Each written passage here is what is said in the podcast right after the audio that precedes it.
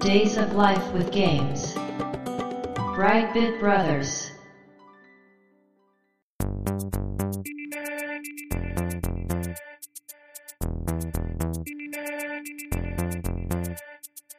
どうも、ワンピー川崎です。どうも、2P 長谷川です。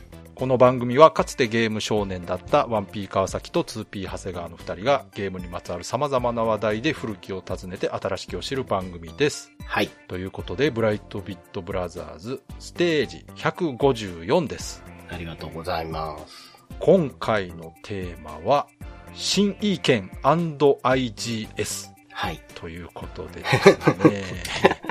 さて、このはテーマでどれぐらいの人がピンときているのかと。いやー、なかなか、ねそうですね。あの、これまでもね、うん話す前に不安になるテーマはあったんですけれども、うん、今回のテーマは過去最大にうん、大丈夫かなという気がしているんですが。そうですね、今回は。ちょっと、うーん、でも、今だからこそ話そうということで、これはいそうですね、実は急遽差し込み企画になっております。まあね、うんもう今しかそうな、い。今しかない。あの、この前のね、ブレイカーズと同じく、今しかないということで、今回このテーマになったんですが、はい。こちら、普段の2本立てとは違います。うん、うん。これゲームタイトル2本立てではなくてですね、ゲームタイトルとそのメーカーということになっておりまして、そうですね。以前ね、やったイースとファルコムの回と同じ感じだと思ってください。うんうんで、こちら、新イーケンというのがゲームタイトルです。はい。そして、その次の IGS というのがメーカーの名前です。そうですね。はい。で、まずはね、この新イーケンというタイトルのゲームがですね、2000年にアーケードで販売された 2D 対戦格闘ゲームです。うん。そして開発販売が IGS という、こちら台湾のメーカーでして、はい。インターナショナルゲームシステムの略で IGS とはい。いうメーカー名になっております。で今回ね、こちらのタイトルを取り上げようと 思ったのはですね、つい先日ですね、はい。4月13日うん。に IGS クラシックアーケードコレクションはい。というタイトルが急遽発売されました。ほんと急でしたね。これね、事前情報なかったんです、これ。なかったですよね。で、発売された瞬間にネットのゲームサイトがわーっと取り上げてですね、うん。まあ一部騒然となったと。うん。局所的にね。はい。ただこれなぜそんなに話題になったかというと、ただ単にまあ古いゲームだからということではなくてですね、はい。今回これ初家庭用移植なんですね。確かに。今までうん。家庭用に移植されたことがなかったタイトルなんです。うんうんうん。23年間 初と。で、こちらのタイトルでね、わかるように、IGS クラシックアーケードコレクションということで、複数のタイトルが入った中の1タイトルにこの新 E 券が入っていると入ってますね。いうことになってまして、はい。なので、今回急遽話すことになったと。はい。で、この2000年というのはですね、格闘ゲーム全盛期で、うん。以前話したブレイカーズと同じくですね、他の人気タイトルに埋もれてしまったので、うん。稼働台数も少ない上に、まあ移植もされていなかったということで、ブレイカーズ以上に認知度は低いと思います。そうでしょうね。はい。そんなタイトルが20年以上の時を経て移植されたということで、このあたりもブレイカーズとほぼ同じ経緯です。うん。だから一体何が起こっているのかと。このレトロゲーム界隈で何かが起こっているのではないかと。これもう一つ不思議なのが、はいスイッチだけですよね、今。のとこ。これがですね、そうなんです。ブレイカーズはうん。全ハードね、ほぼね。はい。Xbox プレステ、Nintendo Switch、そして Steam も含め、ほとんどのハードで発売されたんですが、この IGS クラシックアーケードコレクションに関しては、今のところ Nintendo Switch だけ となってまして、不思議。長谷川さんこれ買ったんでしたっけ？買いました、買いました。で、私もこれ欲しいんですけど、はい。あのですね、うん。私、プレステのアーケードコントローラー持ってますんで、うんうんうんプレステで遊びたいんですよね。そうですよね。そういう人多いと思う。うんで、おそらく出ると思うんですよ。うん。そう、そう思ってる人も多いとスイ思います。ッチだけで出すメリットがないと。わけわかんない。スチームだけならわかるんですけど。だからもしかしたら、うん。審査の通過がスイッチだけ早かったとか、もしくは任天堂と独占契約してるとか何かしらこう理由があると思うんですよ。不思議ですよね。まあだから私は今後発売されるであろうプレステ版を待っているという状態で、はい。でも購入は必ずするつもりでありますとはい。いうことで、続きは本編で話していきたいと思います。今回もよろしくお願いします。よろしくお願いします。Days of Life with Games. Brightbit Brothers. 2000年に発売されたというこの新 E 剣なんですけども、この2000年っていうのがね、まあ、格闘ゲームブームで言うと結構後期に当たる時代ではあるんですが、うん。それでもたくさん格闘ゲームが発売されていまして、はい。なので、もうブレイカーズ以上に埋もれてしまったタイトルがこの新 E 剣なんですが、では、その2000年に他にどんな格闘ゲームが発売されていたのかというのをちょっと調べましおた。、いいですね。発売順、古い順からいきますと、えーデッドアライブ2、うん。ミレニアム、うん。で、ガローマークオブザ・ウルブス、はいはい。そして、まあ家庭用ですが、鉄拳タッグトーナメント、うんうん。PS2 ね。そしてアーケードでは、マブカプ2、ああ。で、ドリキャスでスト3サードが出てたりとか、うん。で、まあ、あとはわかりやすいですが、キングオブファイターズ2000が出ている。あとはあれかな、ジャスティス学園アーケード版。ジャス学。という感じでですね、まあ、半分がポリゴンの格闘ゲームになっていた時代であると。そうですよね、もうね。そんな中、この新意見は 2D 対戦格闘ゲームということで、うん。ちょっと古いかなという気もするんですが、ただこの時代に合わせた内容にちゃんとなっていると。はいゲームなんですけども、じゃあどんなゲームかというと、まずタイトルのね、新意見というちょっとこの聞き慣れない言葉というか、はい。タイトルなんですが、これ漢字で経意見と書きます。そうですね。はい。形に意味のある拳と書いて、新意見とはい。ふうに読むんですが、これは日本語タイトルなんですね。うん。この経意見というのは中国憲法の流派の一つで経意見というね、流派があるんですが、英語圏でのタイトルがマーシャルマスターズというタイトルになってます。経意見自体が中国語として一般的に使われている北京語でうん。新意チュワンっていううん。うん。発音をします。で、台湾の公用語はね、うん。広東語なんです。うん。うん。広東語だとインイー君とう呼びます。なので、この新意見というのはどちらにも当てはまらないんですよね。確かに。これね、経意見の経緯という部分を北京語の新意と呼んで、うん。うん。その後の県は日本語読み、それが合わさって新意見になっているという、なんか独特のこれタイトルなんですよ。へえ。だから漢字を見た時にその読み方が合わないから、うん。ピンとこなかったんですけどね、当時もね。そう、僕は当時、経意見だと思ってましただから間違っってはないんです。日本語で読んだら経意見なんで。うん。まあ、ゲームとしてはですね、本当に 2D 対戦格闘ゲームです。うん。うん。今回もですね、まあ、ブレイカーズと続いて、ベースの部分は格闘ゲームなんで、それほどこう、特筆する目新しいシステムがあるとか、はい。そういうものではないんですね、今回はね。うんこれ、長谷川さん遊んだことありますかね？あります。あ、さすが。うん。私も遊んだことがありまして、もう大好きなゲームの一つなんですが、うん。これ本当にね、遊んだことある人が二人いる時点で相当レアだと思いますけど、それぐらい本当に出回ってなくてね、まず。そうなんですよ。うんだから当時ゲームセンターではい。見て、はい。あ、これはなんだと思ってやっえ少し遊んでたんですけど、うんうんうん。もうね、すぐ店からなくなっちゃったんですよ。これね、入荷したとこでも、うん。すぐなくなってるんですよ。うん。だから、目にした人も相当少ないと思います。そうなんですよね。本当に稼働期間も短いし、で、うんメーカー自体もやっぱり日本のメーカーじゃないというところで、うん基盤の数もね、そんなにないと思うんですよね。うん、ですよね。でも、その長谷川さんが見て衝撃を受けたというぐらい、うんその見た目的なインパクトもあるんですよね。なぜかというと、やっぱ2000年の時代にドット絵の新作格闘ゲームが発売されたとそうそうそうそいうところで、まあそれだけでもなくですね、まあグラフィッククオリティが非常に高いとう。いうこのゲームの特徴で、そのあたりはね、また後ほど話していきたいんですが、まずね、じゃあストーリー。と世界観ですね。はい。時は19世紀の新帝国。うん。これあるね、山水に青と書いて、はいはい。清いの方の新ね。うん。名だたる憲法家たちが死闘を繰り広げるというストーリーです。これね、あのですね、ゲームのストーリー自体そんなにないんですがで、すよね。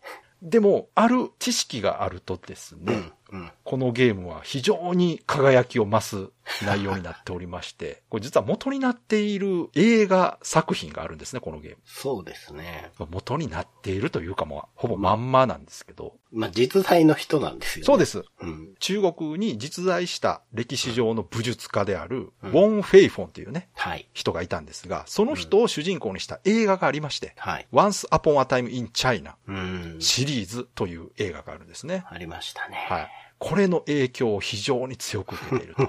まあ、というか、世界観やうん。ゲーム中の背景とか演出、そしてキャラクターに関して、ほぼ映画のままのデザインと 技が再現されていると。ですね。いうことで、じゃあこの Once Upon a Time in China ってどんな映画かというと、17世紀から20世紀初頭までの、まあ、満州人が中国を支配していた新朝時代、末期に活躍した実在のね、武術家ウォン・フェイフォンが主人公で活躍するアクション映画シリーズとしてですね、全6作作られております。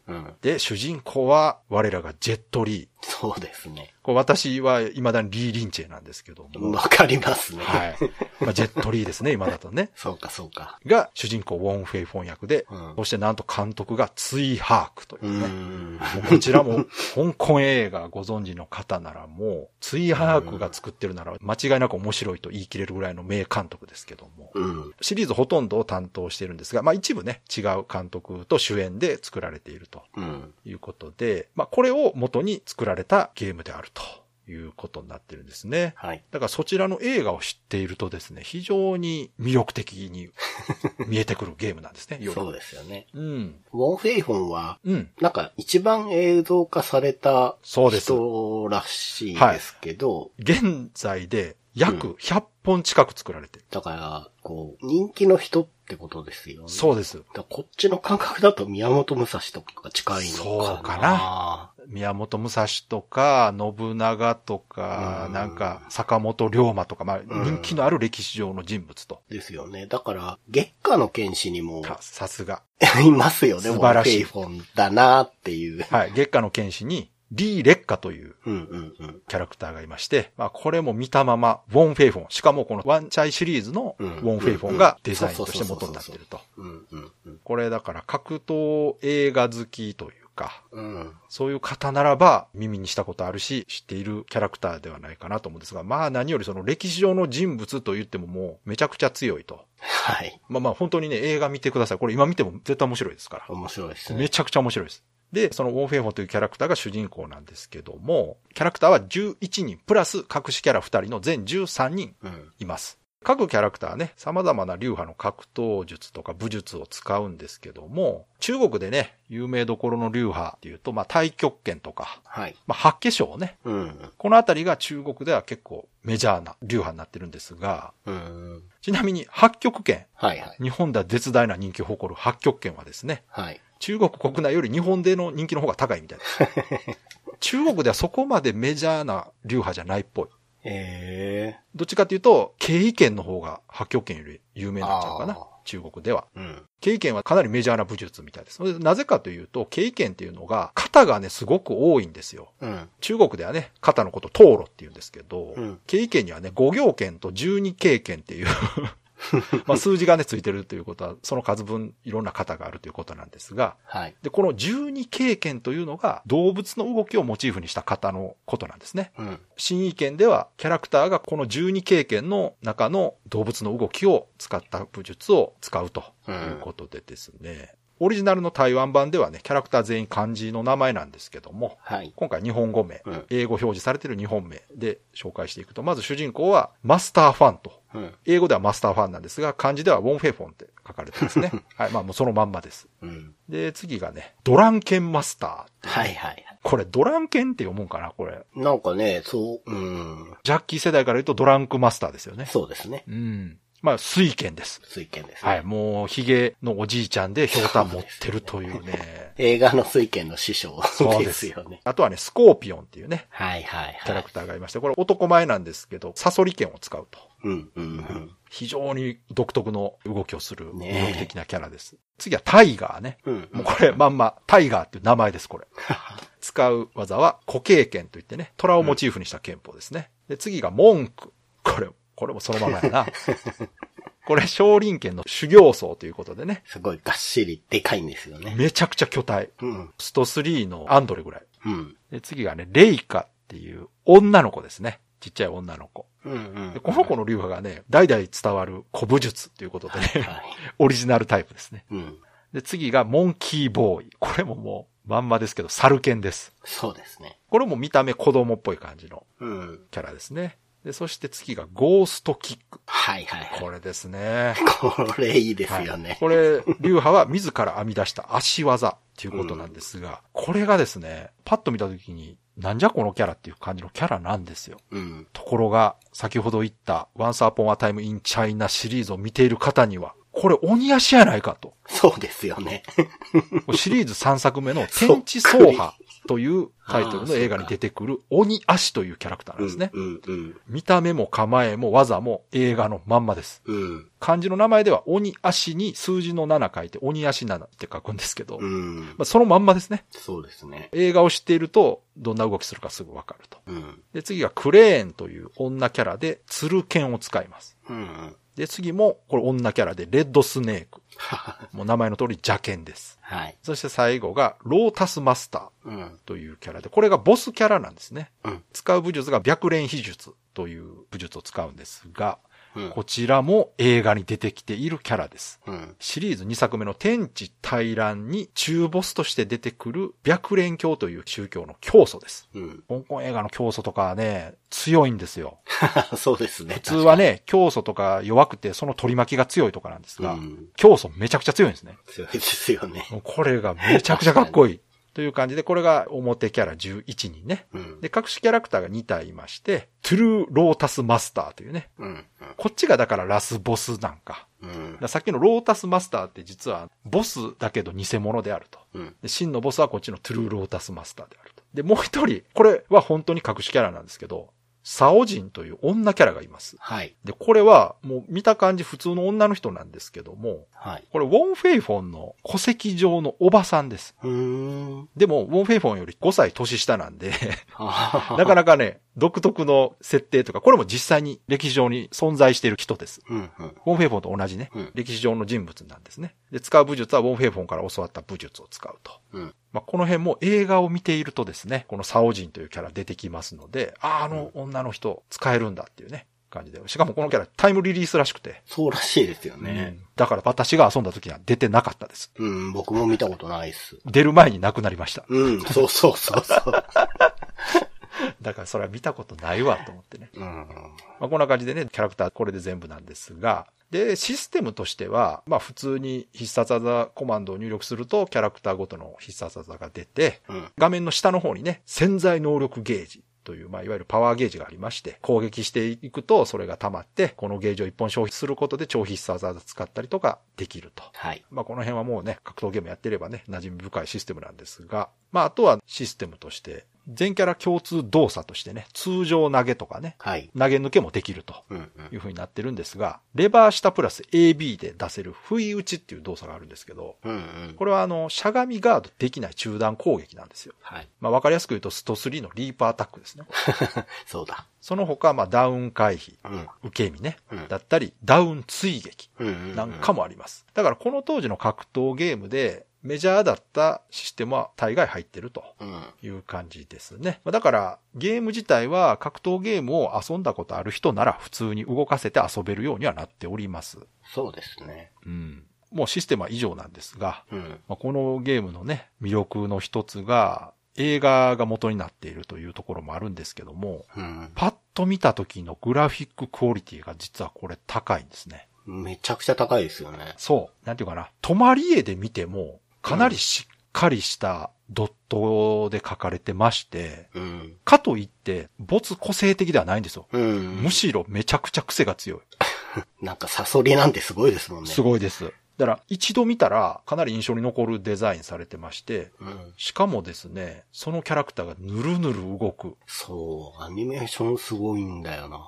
アニメーションパターンは非常に多いです。うん。特に、水剣のキャラのフットワークは超絶枚数で動いております。うん。ディズニーのフルアニメーションぐらいの動きをしております。確かにヌルヌルした感じは似てますようね。んなので、他の格闘ゲームと比べた時に一番近いタイトルはスト3ですね。ああ、そうか。これね、もう、ほぼスト3です、これ。改めて画面見ましたけど、体力ゲージとか、うんうん。あのあたりもほぼスト3でしたね。うん。ただパクリではなくもう完全にオマージュです、これは。うん。もうスト3が好きで作ったというのが伝わってくるぐらいね、画面全体の色味とかね、うん。UI なんかもスト3ライクですし、エフェクトもスト3です。まあでも真似ようとしたってできないですからね。そこなんです普通は。そこなんです。パクリっていうのは言ってしまうと元より劣っていることが多いんうん、ですよね。うん、うん。上辺だけ真似して、うん。本質の部分を理解してないというのがパクリなんですが、もうこちらはですね、スト3を研究した上で、ちゃんと独自解釈も入れつつ作られているということで、特にね、私が印象に残ってるのがね、ヒットエフェクトなんですよね。ほうほう。これね、スト3のヒットエフェクトで、泡が弾け飛ぶような表現があるんですよ。はいはい、あります。あれ、まんまやってますからね、これ そんな特徴的なエフェクトを真似したらバレるやんっていうぐらいね。あの、パーンって感じそう。の。バーンって手前に弾けてくれ。そうそう。はいはいはいあれとかまんまやってまして。で、あと技の感じとかテンポも非常にスト3に近いですね。うんスーパーコンボ出すと残像が出たりとか。うんうん。まあもう、もうほぼスト3です。うんうん。でもそれを非常に高いレベルでやってますし、キャラクターに関してはオリジナルですから、そうですね。これに関しては本当によくできてるし、決して安易に真似してるというタイトルではないですね。うん。で、これだからね、最初に言ったみたいにゲームセンターで見つけて私はもうめちゃくちゃやり込みたかったんですけど、わかります。本当に一瞬でなくなってしまったんですよ本ね。当そうん。で、その後、一切移植されてませんから、う。うん。結局遊ぶ機会がもう全くないんです。ゲーム基盤を手に入れるしかないんですね、本当に。うん。以前紹介したブレイカーズは家庭用移植されてなかったとはいえ、ネオジオで出てたんですよ。うんうん。だから、ネオジオロムカセットを買えば家で遊べたんですけど、うん。この新意見は本当にない。ないし、基盤を買おうにもね、はい。きっとなかなか見つけられないでしょそうなんです、そうなんです。し基盤自体もなかなか手に入れられなかったということで、それが今回ついにね、うん。移植されたということで、大騒ぎになったわけです。まあ一部でね。そう、一部でね。はい。しかも、新意見以外も、そうそうそう。初移植されたタイトルがたくさんありまして、はい。そちらはですね、後半ではい。メーカーのね、話と合わせてはい話していきたいと思います。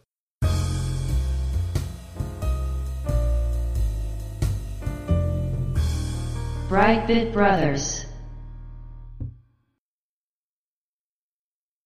IGS のね、はい。話をしていくわけですけど、はい新意見で、うん。もう何度も言ったように、うんそもそも見かけないんですね。そうですね。IGS のゲームを、はい新意見以外も。そうですね。なので、うんちょっと我々では知識不足だろうということで、はいとある方に教えてくれまいかと。はい。ちょっとあの、協力をお願いしまして。はい、教えをこうてですね。以前から IGS のエルトスクロールはうん最高だって言ってた方がいたので、はいはいはいはい。その方に今度コレクション出るよっていう連絡をして、うん。わ、それは嬉しいっていうね、うん。流れになって、うん BB ブロスで話したいから、はい。おすすめを一本ね、はい教えてちょうだいよと。はい。できればおすすめの理由もね、はい簡単でいいんで、あの、教えてよって言ったら、はい。何ですかね、レポートみたいなものが あの届きまして。更新上に頼んだら出てくるレポートみたいなね、そうそう、そうなんですよ。あの、しっかりしたね、レポートがね、来まして。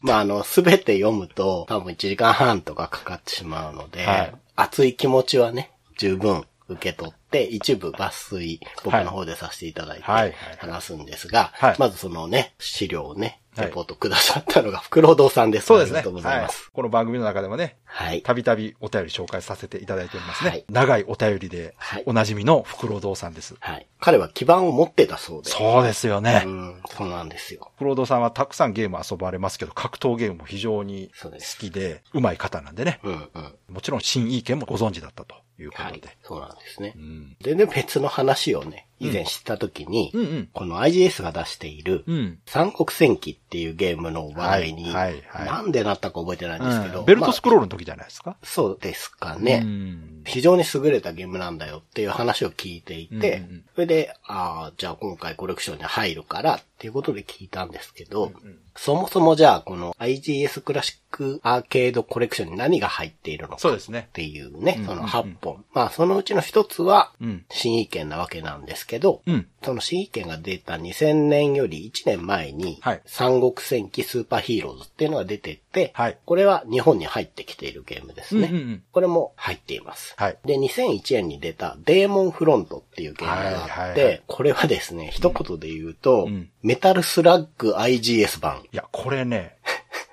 我々は新意見取り上げましたけど、はい。この IGS クラシックアーケードコレクション出た時に一番話題になったのがこのデーモンフロント。はい。もうこれがツイッターでデーモンフロント家庭腐食されたぞっつって大騒ぎになったんですよ、これ。うん。いや、これ騒ぐはずですよ。僕ちょっと遊んだけど、はい。ほんとメタルスラッグに遜色ないぐらい。まあ、はっきり言って、パッと見パクリなんですけど、うん。パクリ元がメタルスラッグというのはですね、はい。これパクるメリットがないんですよ。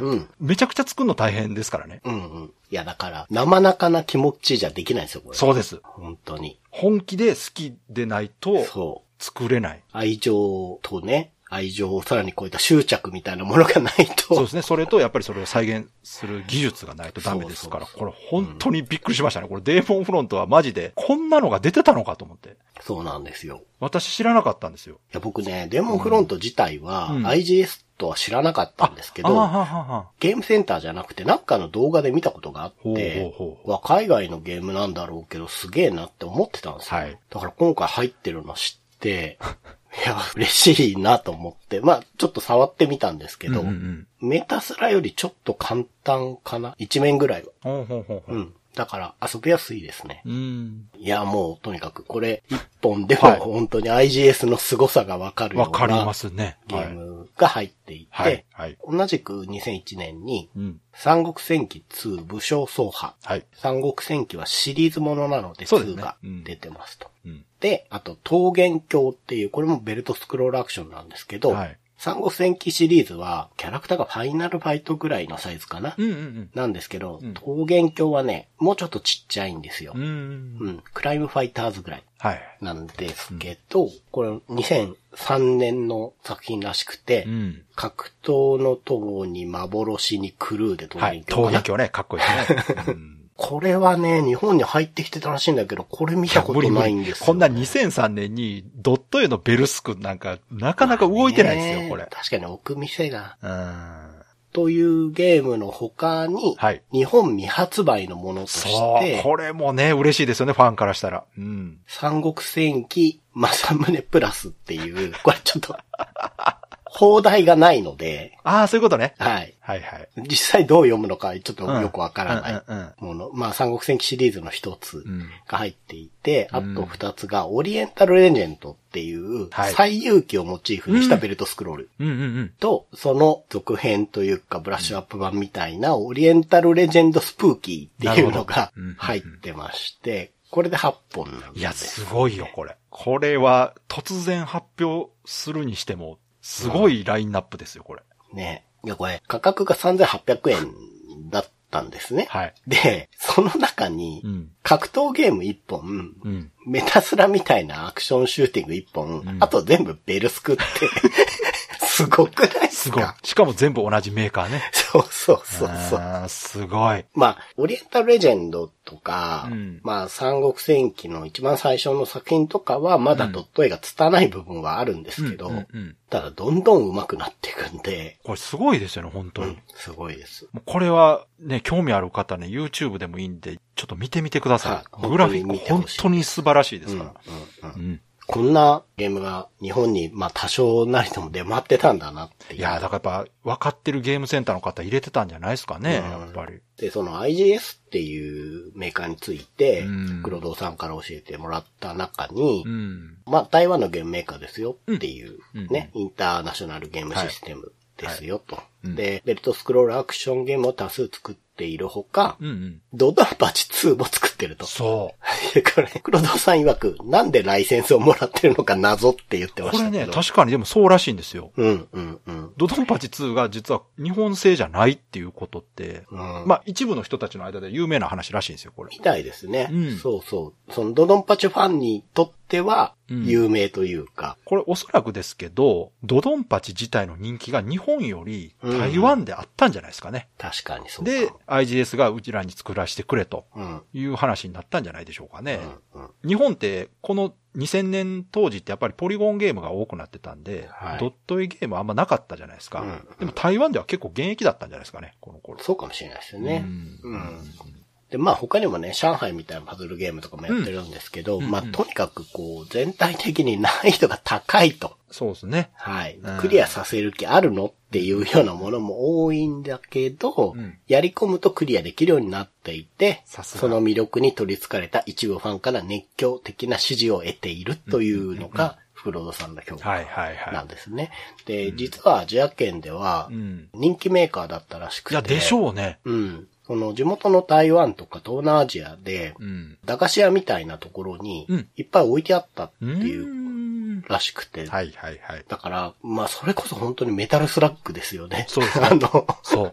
ネオジオ筐体がうん。あってっていう、駄菓子屋にね、付き物みたいなゲそうそうそうそうームだったんで、うん。うん。だからそれにちょっと近いものがあったのかなと思いますけど、うん。まあ、デーモンフロントなんて本当に知らない人が見たら、うん。メタルスラッグの新作かなと思いますスピンオよ。フかなぐらいになりますよね。なるなる。それぐらいよくできてる。そうそう。うん。無意味な雑魚の演技とかね、そのなんか雑魚兵がこう、どうでもいい演技をしてるんですよね。うんなんていうか、まあこれはちょっと本当見てもらわないいやすごいとわからないと思うんですけど、新意見もね、YouTube でちょっと見てたら、うん。コメントのところに、へえ、カプコンこんなの作ってたんだっていうコメントがあって。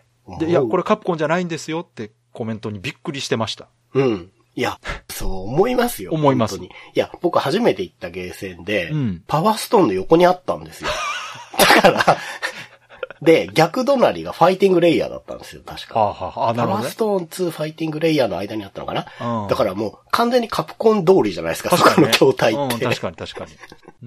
あれ？と思ったの覚えてますけまあど、ね。だからそれぐらいね、そうそうそうよくできてると。はい。うんだからその、黒さんもう、ん。どこかで見たことがあるようなゲームが多い。うん。だけど、どれも自分たちの好きっていう気持ちと独創性っていうもので味付けしてあって、そ荒削りなんだけど、それが時として他のメーカーでは絶対に生み出さないような名作を生んでいるというう。そ評価をさう。いや、れてまして。もうその通りだと思います。うん、そうなんですよね。呆れてパッと見パクリ。ね、悪く言うとパクリなんですけど、うんでもやってみればわかるんですが、もうリスペクトとオマージュの塊ですよ。そうなんですよ。うん。しかも生半可な気持ちで作ってない。そうそうそう。うんできないんですできない、できない。うん、無理無理。片手間に作れるようなもんじゃない。そうそうちょっとかじったっていう程度じゃないんですよ違いますねあれはね。うんはい。で、その、これはね、本当に基盤を買って遊んでた人ならではの評価だなと思うのが、うん IGS 語と呼ばれるものがあるらしいんです。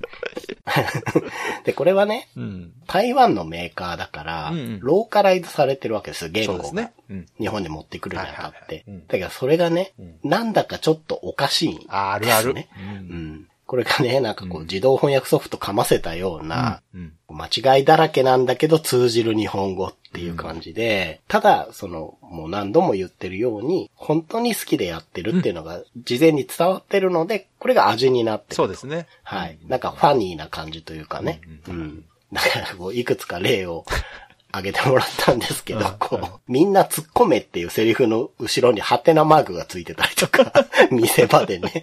あと、慌てるな、それは現像ですって書いてあったりとか。これはだから多分日本人の人がローカライズしてるわけじゃないんでしょうね。そうだと思います。ねうん日本語がちょっとわかる方が、日本人じゃない方がやってるのかねな。、こういう間違った言葉とかが、うん。ファンの間で流行るというのはやっぱ愛ですよね。うん愛されてるがゆえですね、やっぱここは。はいうん。まあだから僕らで言うと、こう、ゲーメスの誤色みたいなねね、もんでしょうかね。うんうんそうそうそうそう。はい。っていうね、IGS の魅力をちょっと抜粋して話したんですけど、うん。じゃあおすすめのゲームは？と聞いて教えてもらったのが、うんまあ一つには絞れないよと。そうねいうことで、もう全部書いてくれてるよ。はい、あるんですが、うんその中でも僕が読ませていただいて、あ、うんこれはお話ししたいなと思ったところを読むと、はい三国戦記2武将走破について、うんうん三国戦記シリーズの集大成であると。うん。うんうん。で、これまでの楽しいところをすべて詰め込んで、うん。グラフィックも大幅にパワーアップしてて、うんうんで、2からね、参戦してきたようなボスの技モーションが、まあ非常にかっこいいと。うんうん。で、全9キャラ使えるらしいんですけど、はいはいそれにあと隠しキャラも足されてて、うんで、結構いるじゃないですか。はいベルスクって考えたら、これか格ゲーかってぐらいいるわけですけど、そうね多いですよねうん。だからそれらがね、どれも特徴的で楽しいと。うん。で、まあやっぱりね、最初に言ったように難しいゲームなんだけど、うんうん IGS 作品の中ではまだまともにクリアできるレベルにあこると。れがな、これがな、福労堂さんの基準やからな。そうそう。そうなんです。うん。福労堂さんってゲームかなり上手い人ですからめ、ちゃくちゃうまいです。その方がうん遊べると言ってるのはどれくらいかというのはね、想像していただけると遊ぶっていうのは、ちょっといじるじゃなくて、はい。攻略するって話。ですね。遊ぶって攻略するってことなんで。もうこの言葉の意味から説明しないとね、共有できないですね、ちょっとね。なので、うん。簡単なルートを選ぶ必要はあるので、はい。そこは攻略を見てやるのはやるのがいいですよというようなことだったんですけど、うんまあちょっとね、これだけだと説明が足りないなと思って、はいじゃあその三国戦記自体の魅力っていうのがうん。伝えたいなと思ったんですよ。うんなので元祖である三国戦記スーパーヒーローズはいの話をすると、うん黒田さん曰くこう唯一無二のゲーム性、ベルトスクロールアクションに新しい楽しみ方を提起した意欲作と。彼にとって歴代ベルスクの中で一番好きなゲームだそうです。へうん。これはね、確かに聞いてたんですよ。うん他のベルスクとはちょっと違うんだよ。気になりますねはね、うん聞いてたんですけど、うん今回きっちり文章でね、説明していただいたんですが、うんうんうん4つの項目で話すとですすね。ごいな。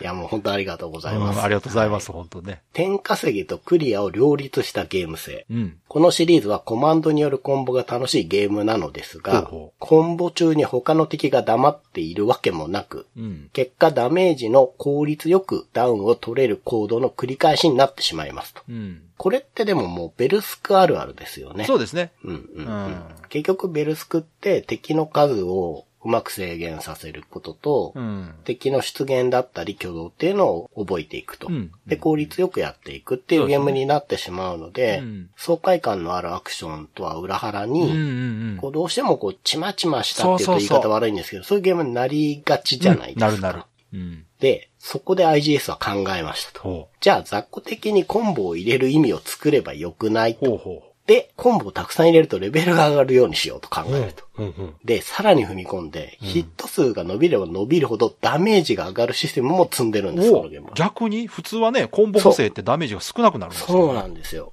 そうなんです。普通は逆なんですよ。上がってるんです。だからコンボ入れれば入れるほどいいんですよ。確かにね、対戦ゲームだと問題ですけど、うんうん。相手はコンピューター。ーですからね。そうそう。なるほどなうん。で、コンボでヒット数を伸ばして、うん。最後に大ダメージの攻撃を叩き込むことで、うん。ボスを倒すのに必要な殴る回数が減る。なるほど。これって本当にベルスクの、そのボスが硬いから同じことをずっと繰り返すっていうのに対しての回答の一つだなと思うんですよ、なるほどね。確かにないですね、他にね。うんしかもこれをやると、うんヒット数が伸びてるわけだから、レベルも上がりやすい。はあはあはあはあ。うんで、何よりこれをやってることがうん、気持ちよくなるようなモーションだったり、ヒットだったりっていうのがちゃんと作られているので、うん唯一無二の気持ちよさを生み出している。いや、わかるわかる。うん。うんうんうんっていうのがね、まず骨子としてあるんですよ。この、うんこの仕組みがあるんです、うんまずうん。で、この仕組みだけでも素晴らしいじゃないですか。うんうんで、2としては。キャラごとの属性とコンボと。ほうほ例えば、うんこう、人型のね、敵を3発で倒せる長量だけど。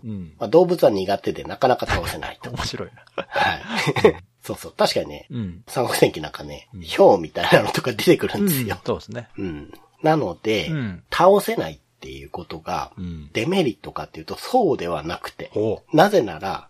コンボがいっぱい繋がるから。なるほど。はい。そうか、なそうか。ので、じゃあ、人型を先にうん。やっつけといて、うん。動物をこっちに集めといて、うんコンボをつなげていけば、レベルが上がるじゃないかと。なるほどね。こういう戦略が生まれる。その、苦手な敵はレベル稼ぎに使えると。そうそうそうそああ、なるほど。う。うん。そう。硬い敵っていう存在にこんなにワクワクできるゲームって他にありますかと書いてありましたけど。わかるわかる本当にその通りだと思うんわかるいますね。。確かによくできてる。で、3番が、うん。この1と2の結果ね、道中が楽しくなると。そうか。その、ボス行くまでの途中とかね。うん、うん、うん。うん。そう、色替えだったり、同じデザインの敵が何回も出てきてしまうのは、まあ、しょうがないんだけどそれすら楽しうく、ん。この仕組みのおかげでなっていてうん、だから1のコンボと2の属性によって道中にメリハリが生まれる。いや、確かにそうや。うん。で、同じ面構成だとしても、うん得意不得意があることによって、うん。どの敵から倒すかっていうプレイ感と攻略が全然変わってくるので、そうですね。道中も楽しければ、キャラクター入れ替えることも楽しくなってる。はあ、すごいな、確かでしょ？に。うん。そうなんですよ。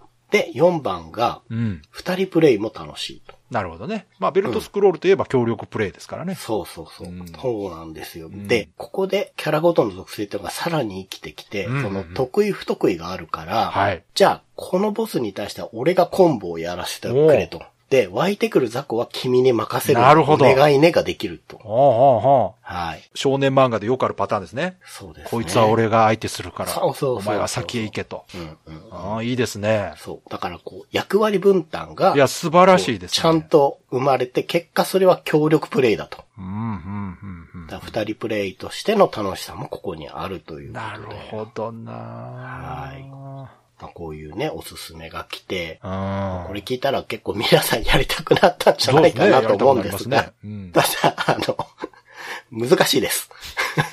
そう。これポイント。あのね、先ほども言いましたけど、はい。フクロウ堂さんはかなりゲームできる人ですから、はいこの人が言う、その、簡単とか難しいは、だいぶ色つけてそうそうそう。判断しないとダメです。そうかな。で、はい、そのフクロウ堂さんが、まあ、こういう楽しいゲームだけど、はい。難易度は尋常じゃないと。フクロウ堂さんが尋常じゃないって我々遊べるんですかこれ？うん。で、僕はね、はいまあ買ったんでちょっとやっあそうかそうかたんですよね。どうでした？うんで、まあ、難しいですよ。難しいですけど、ん。確かに三国戦記2のうん。ボスはうん3面くらいまで見ましたけど、はい全部かっこいい。本当にケレン味があってうんうんね、うんめちゃくちゃワクワクしますよ。うん。うんうんあと、テンポがいいんですよ。うんうん。なんていうかな、うんキャラクターがキビキビ動くんですこのはいはいはい。川崎さん新意見やってるからわかると思うんですけど、モーション上手いじゃないですか。そうですね。うんうん前、ブレイカーズの時も言ったんですけど、うんその、通常の状態、うんベルスクで言ったら普通に歩ってるモーションから攻撃に繋がっていくのが自然なんですよ、ね。あー、なるほど。だからそこになんていうか変なもっさり感がないんですよ。レスポンスがいいんですね。いいんです、いいんです。だかあらもう難しいけど、うんストレスは。なくはないんだけど、そのなんていうかな、キャラに対する不満がストレスになるんじゃないんです、これは。ううんん。ただやっぱり、開け込んでね、うん僕もやりたいなとあはーそっかそっか思いましたね。そっかそっか。あの、やっぱ斜めとか難しいんじゃないですか。うーん、だし。あとコマンド入力ですもんね。確か。そうなんですよね。だからね、まあ、しっかり遊ぶ価値があるゲームです、本当に。ちょろちょろって遊んでも、うん。気持ちよさが伝わってくるくらいだから、うんそれはこう基盤を買ってね、腰据えて攻略していこうって気にさせるゲームだと思いますね、本当になるほどねでそれが、うん今回8本も入って、な。出てくるというのは、しかも前情報なしで突然って何があったんやとそうなん思いますよね、ですよ本当。うん。うんね、ちょっとこう、下世話な言い方すると、うんきっとセールとかがあるじゃないですか。まあね、うんうんうん。今はね。そうだから、そう考えるともうさらにコスパが良くなって。いや、これだってこれでも定価でもめちゃくちゃ安いですよ、これ。安いですよ。うんいや、新意見3800円でも全然いいじそうそう、ゃないですか。全然いいよ。うん。だって買えないんだもん、そう、買われへんからね。うん。うん。しかもね、これ、確かオンライン協力プレイできるんちゃうかったかな。ああ、なんかあるみたいです。恐ろしいですよ、これ。恐ろしいよ。ちゃんとベタ移植じゃなくて。だから、私と長谷川さんで協力プレイできるわけですよ。そうですよね。ボイスチャットつないでやれば。うん、そうそうそう。すごいことですよ、これ。うん、もう、もう、隙がないというかね。うん、うん。ただ一つ、こう、注意点は、はいはい。日本語化はされてないんです。あ、そうね、そう、それ言っとかないとね。うん。うん。そうなんです。まあ、そんなにはっきりして困らないですよ。まあ、そのストーリー部分でのね、セリフとかがわからないとかありますけど。うん。ただ、あの、熱心な三国戦記のファンの方たちは、はいはいその IGS 語の略がないのが残念みたいです。そうか、そうか。そうか。うん。そのさっき言ったちょっと変な翻訳が読めないのが寂しいと。そうそうそうあそうね、確かにね。うん、うん。そう。早くリクソンを追い殺せとか言うらしいんで。いや確かにそれも見てみたかったけどな。そうなんですよね。シチュエーションと合わせて見た方が絶対面白いんで。いや、これでもね、そのオンラインで協力プレイできるということは、まあ困った時は、フクロウドさんと一緒にプレイすれば 先に進めるんじゃないですかね。うん。ね。あでもね、本当に何がね、うん。今移植されるかわからないよねってもう本当に近年何度も言ってるんですけあどの、ね、これは、うんサプライズすぎますよ。ですよね。マジで。だって、あらゆるメディアが突然にびっくりしましたからね。うん。突然発表されたって記事に書いてあったから。あ、ほんまに？メディアの人らも知らんかったんやと思って。いや、これはもう本当に驚きしかないですね。長谷川さんなんか買ってたじゃないですか、もう一個。あ、キャノンダンサー。そうそう、キャノンダンサーもビビりましたけどね。キャノンダンサーもビビりますけど、うんやっぱりこう、言ってもストライダー飛竜の精神的続編みたいなものですかまあら。確かにね。しかも、新意見一本ならまだわかる。はい、はい。こ コレクションで全部出しちゃうんだいや、こっていう、ね。れは本当にお得すぎて、うん。当時プレイしていた人たちはもう絶対買いだと思いますけど、うん。うん。ベルスクとか、メタスラとかね、はいはいはい。そういうドット絵のゲーム好きな人は本当一度ね映像を見ていただいても気に入ったら即買いですよ。ですね。本当に。うん。うん、ぜひもうこれは絶対買っても損しないと思いますし、うんうんうん。持っておきたい。そうそうそう本。当にコレクションです、これ。そうですよ。だかうんら、個人的には、パッケージ版出ないのかなってあ、思ってこれないのパッケージ？多分今んとこない。あそうけど、最近って結構海外でうん。ダウンロード版が出た後にうん、半年ぐらいしてからパッケージ化されるとああ、か、なるほど、なるほど。インディーゲームも出た後に評判がいいとパッケージ化されたりするので、うん。まあ、なしじゃないかなとうんうん思ってはいるんじゃあ期待しましょう。そのパッケージ版と、うん。スイッチ以外のね、うん。あの、プラットフォームでの発売を。そうそう。それはぜひね、ややってほしいいや、マね。ジでちょっと開け込んで遊びたいよ、これは。ですよね。んそういう人いっぱいいると思うしう、んうん。IGS にとってもいいんじゃないですかね。いろんなプラットフォームで出した方が。は、本当にすごい。もう最近のその、レトロゲームリメイクとかアーカイブシリーズの中でも、大ニュースですよ、これ。ですよね。本当に一部ね、一部の人ですけど、本当に。大ニュースです、これ。本当そう。まあ知らない人からしたらもう全くメーカー名もゲームタイトルもピンとこないものばっかそうなりでんですけど、だから今回、うん。我々二人福労堂さんの三人と、今聞いている皆さんの温度差たるや、過去最高だと思いますね。知らない人はね。まあ、騙されたと思って動画だけでも、そうぜひね、見てもらえる。本当にそこ。うん。見ていただいたら、うん。どんなものか。まあ、最近ね、いわゆるインディーゲームの中で、うん。メトロイドバニアとか、うん、うん、うん。まあ、ベルトスクロールも結構人気のジャンルでね、はいはい、そうですね。インディーで作る方いらっしゃいますけど、はいはいそういうの好きな方、うん。もうこれ、買いです。うん。で、うん知らない方にとってはこれもう完全新作みたいなもんですから。ですね。で、クオリティね、これ、もう古さ感じないですから。感じないですでね。、今はこれインディーで出た新作です言われたら、めちゃくちゃ通用しますよ、それでも。うん。うん。すると思います。あのデーモンフロントなんてマジで、いや、デモフロントほんとすごいと思う。これ、今の新作やって言っても何の遜色もないですよね、これ。ないですね。うん。いや、話題になるレベルですよ、これ。今。ねえ。うん。インディーから出てきたら。なるなる、こんなも、うんん。びっくりしますよ。うん。まあまあ、なのでね、今回本当にこの機会というか、ダウンロード版で出たということは、はい。もう今後、ちゃんとそのデジタルデータとして歴史に残るものになったということでね。それは、もう本当にいいことです、そう、ね。本当にいいことです。これでずっと残りますから。うん。うん。よかった。基盤だけだとね、いつかなくなってしまうので、うん。こういう形でデータとして残ってるというのはね、やっぱこの先々のことを考えてもすごく素晴らしいことだなと思いますね。はい。Days of Life with Games. Brightbit Brothers. では、そろそろエンディングなんですけども、はい。前回ね、ビタミナ王国が衝撃のラストを迎えまして、はい。今回から新たなゲームタイトルということで、何でしょうか？今回からやっていくのが、はい。っていうかもうちょっとやってまして、ほうほ桃太郎伝説ターボです。ああ !PC エンジン？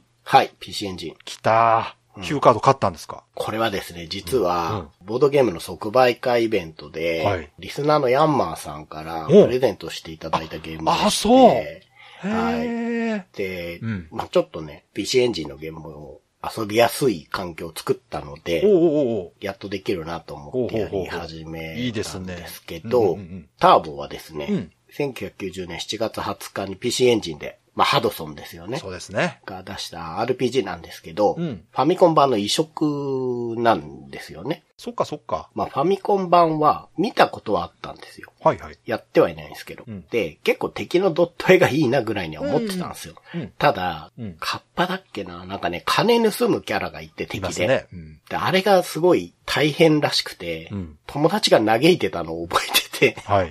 すごい怒ってたのは覚えてたんですけど、まあそういうイメージだったんですけど、うんうんターボはやっぱりリメイクなので、うんいくつか要素足してはいはい遊びやすくしてるみたいなので、うんせっかくね、いただいたし遊びたかったしとはいはいいうことで始めたんですけど、これ PC エンジンで一番売れたロープレらしいです。ああ、そうなの？まあヒューカードの中でかなああう。ん。まあそんなようなことが書いてありえー、ますごいな。やっぱ人気あるんや。うん。まあもう少し始めてて、うん。川崎さんってやったことあります？これ。あのね、多分ね、どれかやったことある。あ、どれか。どれかやったことある。ヒューカードだとターボとうん。2があるんですよね。どれかな ?2 かもしれない。仲まあ間が増えれば2ですね。そうそう。あの、仲間がめちゃくちゃ後ろについてくるやつ。あ、じゃあ2だ。あ多分2やな2。はい、僕は、まあ2もやりたいんですけど、はいはいちょっと無印からやってみようかないと思ってやってるんですけど、まあ、おじいさんおばあさんから100両もらって、んきびだんごもらって旅に出て、なんかこのゲームってあれなんですね。はい魔法に当たるものが術っていうのがあるんですけど、うんはいこれ1000人に会って覚えるんですね。はい。これがね、うん。桃太郎伝説は、うん。佐久間明さんはいはい、そうです。とね。増田昌司さん。そうですよね。ということで、まあ、実質、天外魔教の元なんですね。ああ、前段階という。そうです。だから、うんうん戦闘の計算式とかは、増田さんは確か桃太郎伝説で勉強したんちゃうかったかな。なるほど。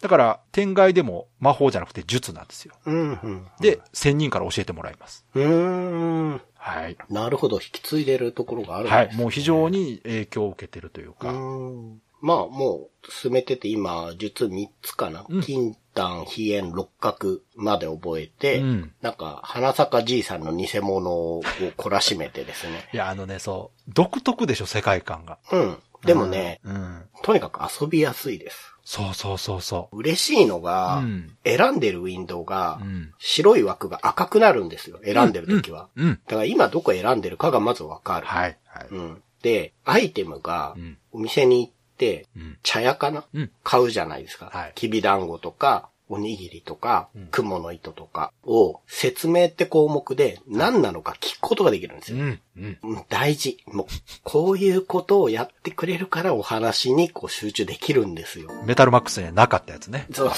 そう。まあもう言ったらもうブラッディワリアーズなんてもう、いや、ブラッディ・ワリアーズはなんかもうそれが味になってる気もするけど。まあそうなんですよ。まあでも不便ですよね、やっぱり。まあそうです、そうです。だから、うん。やっぱり有名なねうん、タイトルっていうだけじゃなくて、うんうんそうなったのはこの下地の遊びやすさ。そうですね。うん。で、ターボになってもドット絵がうまいです。やっぱり。うん。で、あとはあれですね。桃鉄の元になったんだな、みたいなキャラがやっぱりいっぱい出てくるそうそうそうから。。桃太郎電鉄の元ね。そうそうそうそう。まあそういうとこも話には聞いてたけど、はい。目にするのは初めてなので、楽しんでやってます。はい。うん、面白いです。いや、いいですね。楽しみだな。まあ、お話もね、しっかりあるゲームなんでね、はい今後、レポート楽しみにしていきたいと思います。はい。では、いつもの告知をお願いします。はい。ブライトビットブラザーズでは番組に対するご意見ご感想、あなたのゲームの思い出やゲームにまつわるエピソードなどお便りお待ちしています。ホームページ右側のメールフォームや番組のツイッターアカウントへの DM などでお送りください。ツイートの場合は、ハッシュタグ BB ブロス。BB がアルファベットでブロスがカタカナをつけていただけると見つけやすくて助かります。よかったら番組ツイッターアカウントフォローしてください。よろしくお願いします。よろしくお願いします。ということで、今回は、新イーケン &IGS でした。はい。いやー、急遽うん。やりましたけれども、うん。ね、フクロウドさんのおかげで、本当ですねこ。の素晴らしさが伝わってると思います。うん。まあ、本当にね、まず一見の価値ありですから、はい。ぜひ興味出た方はですね、はい。動画で見ていただければね、うん。我々が言ってることのほとんどは伝わると思いますので。そうなんですよ。で、やっぱり日本のね、ゲームを好きなんだなっていう感じがするじゃないですか。うんそうそうそうそれもうん。嬉しいですよね。そう。